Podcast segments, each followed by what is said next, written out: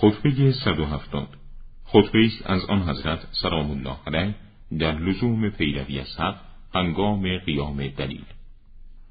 با این سخنان با فردی از عرب صحبت فرمود که جمعی از بسره او را زمانی که آن حضرت به بسره نزدیک شده بود به حضور آن حضرت فرستاده بودند.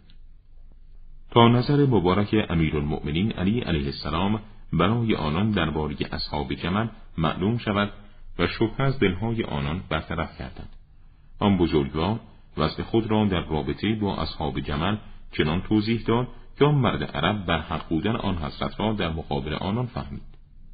سپس حضرت با آن عرب فرمود بیعت کن با من. عرب چنین پاسخ داد من فرستاده قومی هستم و کاری انجام نمی‌دهم تا اینکه به سوی آنان برگردم آن امام المتقین چنین فرمود. اگر آن کسانی که پشت سر تو قرار گرفتند تو را به عنوان طلایهداری که جاهای نزول باران را پیدا کند فرستاده بودند. و تو برمیگشتی و جاهای گیاهان و آب را به آنان اطلاع می‌دادی و آنان با تو مخالفت کرده به سوی نقاط بی آب و خشک حرکت می‌کردند. چه می‌کردی؟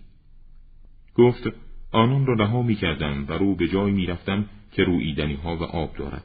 حضرت فرمود بنابراین دستت را دراز کن و با من بیعت نما آن مرد عرب گفت سوگند به خدا بعد از قیام دلیل نتوانستم از بیعت امیر المؤمنین سلام الله علیه خودداری نمایم. پس با او بیعت کردم. این مرد به کلی به جرمی معروف بود.